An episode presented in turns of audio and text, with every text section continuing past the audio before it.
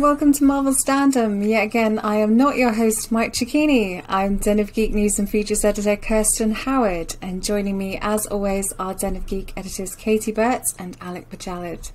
This week, we're taking a deep dive into Marvel's Hawkeye finale, which is now streaming on Disney Plus. There will be spoilers ahead, so please proceed with caution.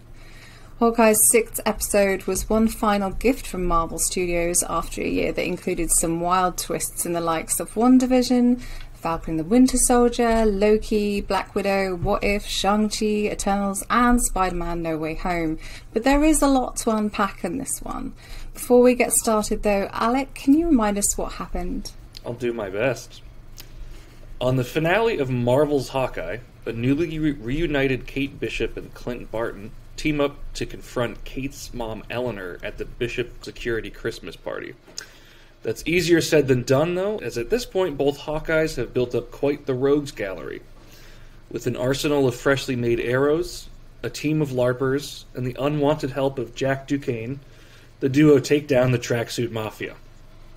Meanwhile, Maya Lopez kills both Kazi and Kingpin, though the latter may somehow find a way to survive a gunshot to the head. Thanks to Clint's exhaustive knowledge of Natasha's childhood memories, he is spared by Yelena, and the two become uneasy friends. In the end, Clint Barton makes it home for Christmas with two strays in tow Kate Bishop, aka New Hawkeye, and our beloved Lucky the Pizza Dog. Uh, oh, yeah, and Laura Barton is probably Agent 19. The end. Post credits, Rogers the Musical. Thank you, Alec. So I guess we'll start with our favourite parts of the episode. If you can pick, out a favourite moment and how you felt the, about the episode overall. Um, Kayti, what did you think of this one?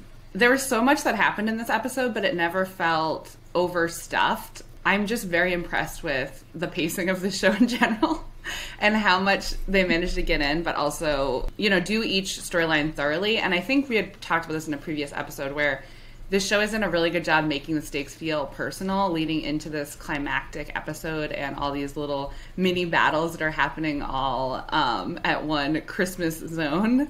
Um, and yeah, it just made this final episode so rewarding. There were a few things I didn't love about how Clint's storyline was wrapped up, but I think we can get into that a bit more later. And I also wish that Yelena had gone home for Christmas with them. Uh, I like this episode as well. I will say though that um, in many ways this felt harder to prepare for, unpack, and comprehend than Spider-Man: No Way Home, which we just did like two days ago. There are a lot of characters flying around here uh, and doing stuff. Sometimes literally.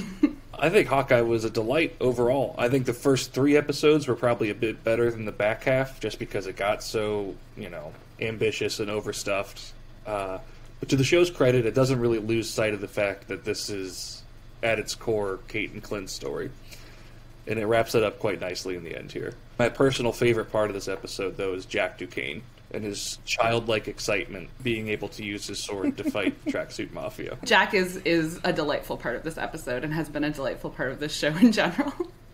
I think this was kind of a nice, a trolly episode for Marvel because I mean, first of all, the post credits, which I'm sure we'll talk about later, uh, but also just the, the, the the reveal that Jack is just a moron. He's just a garden variety moron, and I think it's almost like kind of poking fun at the fans that like, oh, you thought this was the big bad, this like uh, fail son with this ridiculous mustache and has never, Never worked, worked a day in his life. I do love that he shares this eagerness with Kate. Like they both have this eagerness that's really endearing. Yeah, seeing that in full display in this episode was was a nice kind of connection between the two. I'm not that invested in their relationship, but it was interesting to see them come out as allies um, after having such a like you know very background like tumultuous relationship throughout the season. She clearly couldn't stand him and was very wary of him. I thought it was such a nice moment when uh, she came across him uh, fighting or whatever and was just like, and he called her sweetheart, and it was just. It was like they were on better terms by the time this season finished than she is with her mother, who she loves a lot. Speaking of Eleanor Bishop, she turned out to be, I guess, a victim of circumstance in a way because she had to pay off uh, Kate's dad's debt to Wilson Fisk, which she which she did and then some, but was still still clearly under his thumb. Um, did she deserve to go? To, I mean, she did get deserve to be arrested for killing Armand, but we didn't find out why she did it or for what reasons she was uh, told to do it. I loved that scene, and I thought that that was the most impressive thing Kate did um, in kind of like assuming this mantle of a hero is holding her own mother accountable for the crime that she's committed. There's so much we don't know about Armand the Third. like, who was that guy? but yeah, I wish that theme of accountability had been applied a little bit more um, evenly across the episode. Although, you know, often or always that is not how it works in real life. So no, I mean, Kate holds uh, Eleanor accountable, but then killer Clint Barton, he's okay to be a partner and a friend to spend Christmas with. Uh, he doesn't. Um, he wasn't punished for any of the murders he's done, um, and Kate seems fine with it. So there's a bit of a mixed message there between how she views Eleanor's crimes and how she views Clint. Yeah, I want to know what uh, how her father built up that much debt. I'm constantly confused about the economics of this world, most especially why any of the Avengers, who seem to have like a very close relationship with the American military, um, are wanting for money. yeah, and Tony Stark, like yeah, yeah, some of those in his will. Obviously, this episode sees the return of Vincent D'Onofrio as Kingpin. He's still terrific. He's still great but there was some confusion online, I think, afterwards as to why they would bring him back only to kill him. But, you know, he died off screen. For me, it seems pretty clear that that means he's almost certainly not dead. What did you think about Vincent's return to the MCU? But I, I kind of think he is dead. I know it's off screen, but I just feel like it's off screen because you can't you can't shoot somebody in the face on screen. on a Disney Plus series. like At Christmas. yeah, in a Christmas series where there was a, a character With a pizza named dog. the pizza dog. Yeah. You can't watch Vincent D'Onofrio's head explode and brains and viscera fly all over the camera. Maybe he is alive. Uh, our, our good friend Gavin Jasper points out that Wilson Fisk has survived exactly such an injury in the comics. Um, but yeah, it wouldn't shock me if they brought him back for just kind of one more swan song. Because um, these things take time to set up. I mean, like it takes time to set up another Daredevil series. It takes time to set up another Kingpin series or what have you. So I don't know. Maybe it was just a, a quick swan song for for Vinny D. Insert Spider-Man uh, No Way Home spoiler siren here. Wee wee um, wee. Thank you. well, that was instantaneous. I don't really care if he's alive or dead. I think, I mean, it does feel like thematically strong conclusion to Maya's arc here. But I do think, especially with the appearance of Daredevil and Spider Man, I don't know. I'm just like, what? What are your plans, MCU? There's this reference to Clint's wife being a Mockingbird we there is another actress who's played that character in the Marvel TV universe, Adrianne Palicki. And so every time they choose to I don't know, to like bring back a character from some other part of the like pre Disney Plus Marvel TV universe and have them be played by the same actor. I don't know. I just I feel like we've talked about how the MCU is very forward thinking and constantly looking ahead and it seems like the sort of one-off move that they very rarely make, especially for shows that are not on their platform. Because to me, if this were not a Marvel series, um, and they brought back a character from an earlier series, I'd be like, oh, what a, a nifty little Easter egg for fans. Like, oh, look, that's Vinny D as Wilson Fisk. We love him. But since it's Marvel, like, you have to analyze it like a Freudian dream. Like, there's just there's no way that they bring Kingpin back for just one thing. And like Kevin Feige himself can come back and say, "Oh, did you guys enjoy that? Uh, you know, uh, Vincent D'Onofrio's return as Kingpin. Well, that was it. Have fun." I wouldn't even believe him. the MCU has me so like attuned to this sort of thing that in the scene between Jack and Armand the Seventh, I was just like, what is Armand the Seventh's deal? What is his future arc going to be? You know, so and that's like obviously a very minor character who we may never see again. But I'm like, maybe we'll see Armand the Seventh. I don't know. So we spoke a little about Laura Barton and how she may or may not have been Agent 19 aka Mockingbird, but she definitely worked for SHIELD and now that watch subplot has been tied up in a fairly neat little bow.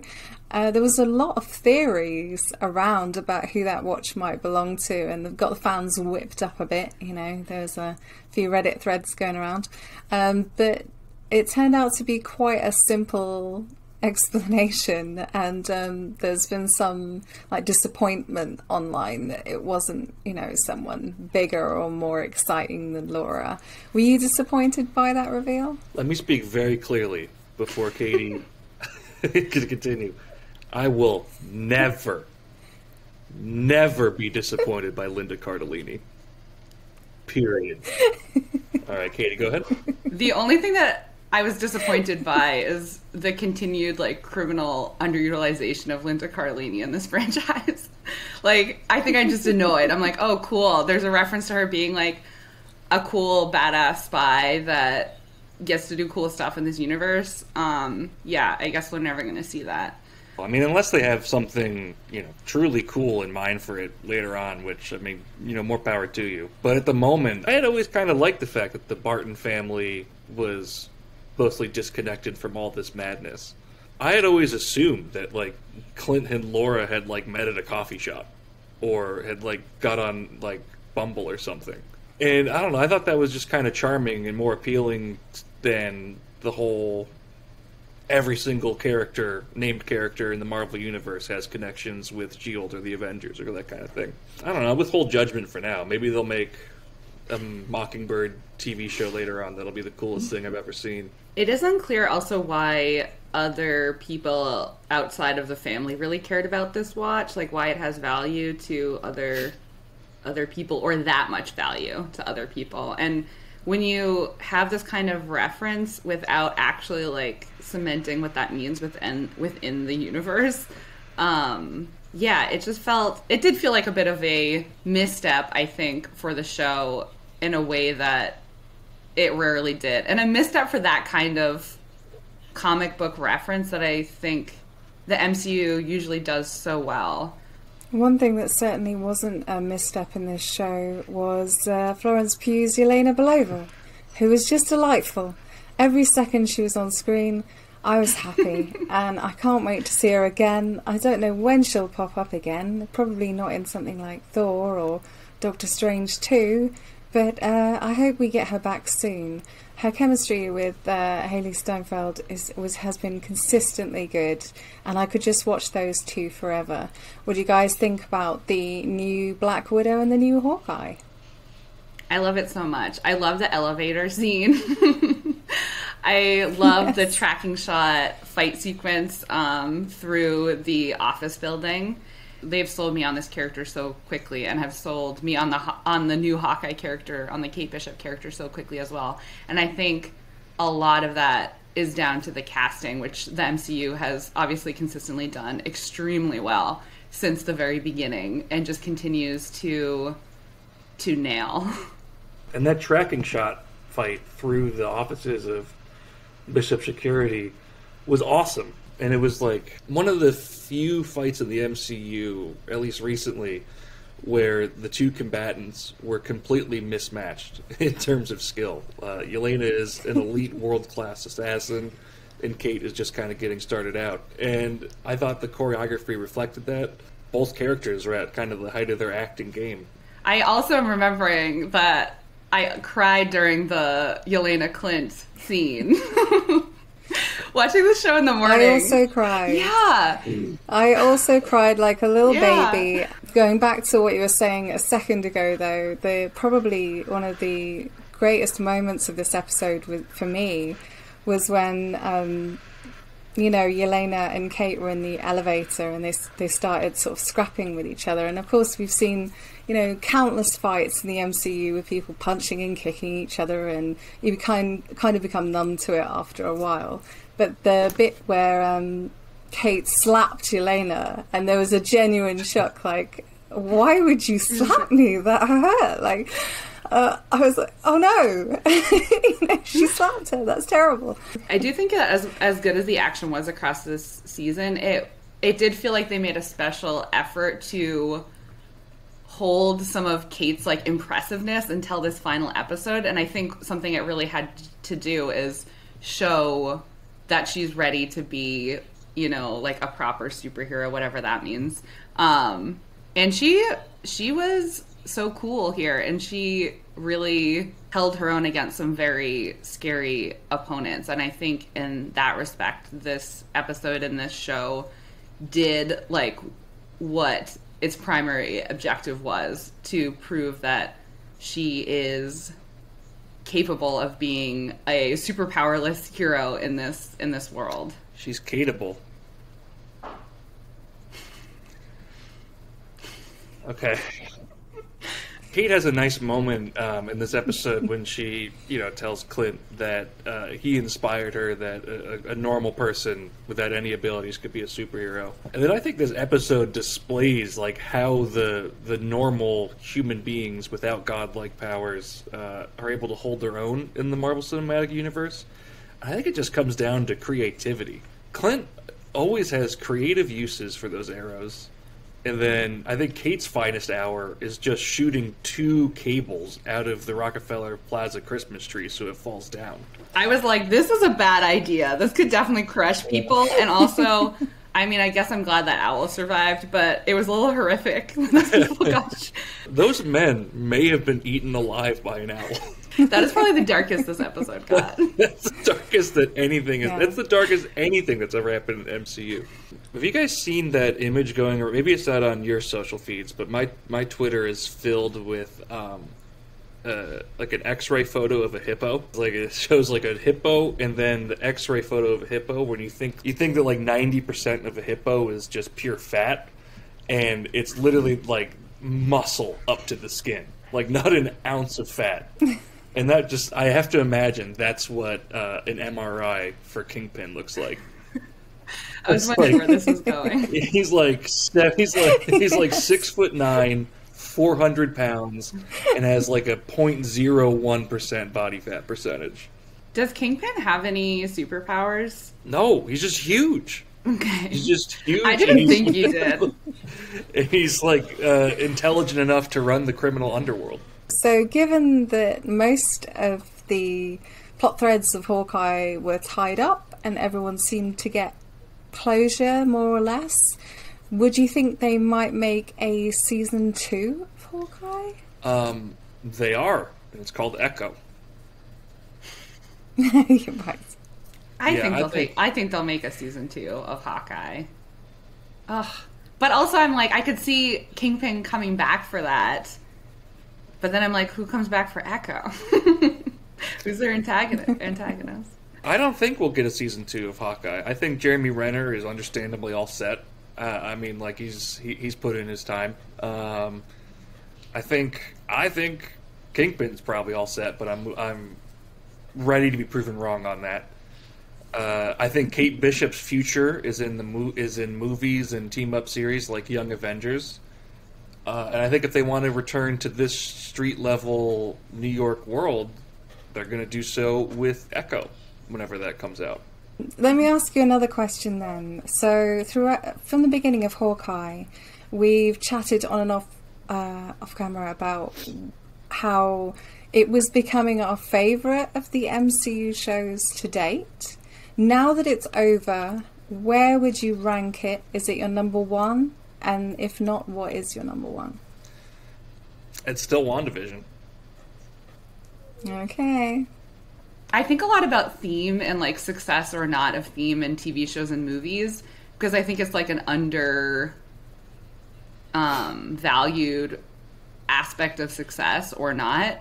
And I do think that WandaVision had a very clear, coherent theme and it explored it extremely well. Um, I was really hoping for Hawkeye to to really explore the theme of accountability in the MCU um, better than it did. So, what was your answer? Sorry. I can't believe I wasn't You allowed noticed to that, list my top five. Is is it Hawkeye? I, I guess it's Hawkeye. I think it's important to note that WandaVision is a bit of a unicorn in the MCU, so it's very hard to compare it to other things. You know, when something is going outside its remit or uh, pushing the envelope of this formula, it's it's very hard to compare it to the other shows, which perhaps stick more within the boundaries of the MCU. That's it for this week's Marvel Standom. We'll be back in the new year, of course, and so will Mike Cecchini, I promise. Please like and subscribe. We need your support. But in the meantime, you can find us on our web home of denofgeek.com, where we write about the MCU in loads more detail. You can also hit us up on Twitter at Marvel Standom or at Den of Geek US. And if you've had enough of watching us, you can also follow Marvel Standom as a podcast on Spotify and Apple. Merry Christmas. What happens to them now? I don't know. I'll have to ask Scott about that one.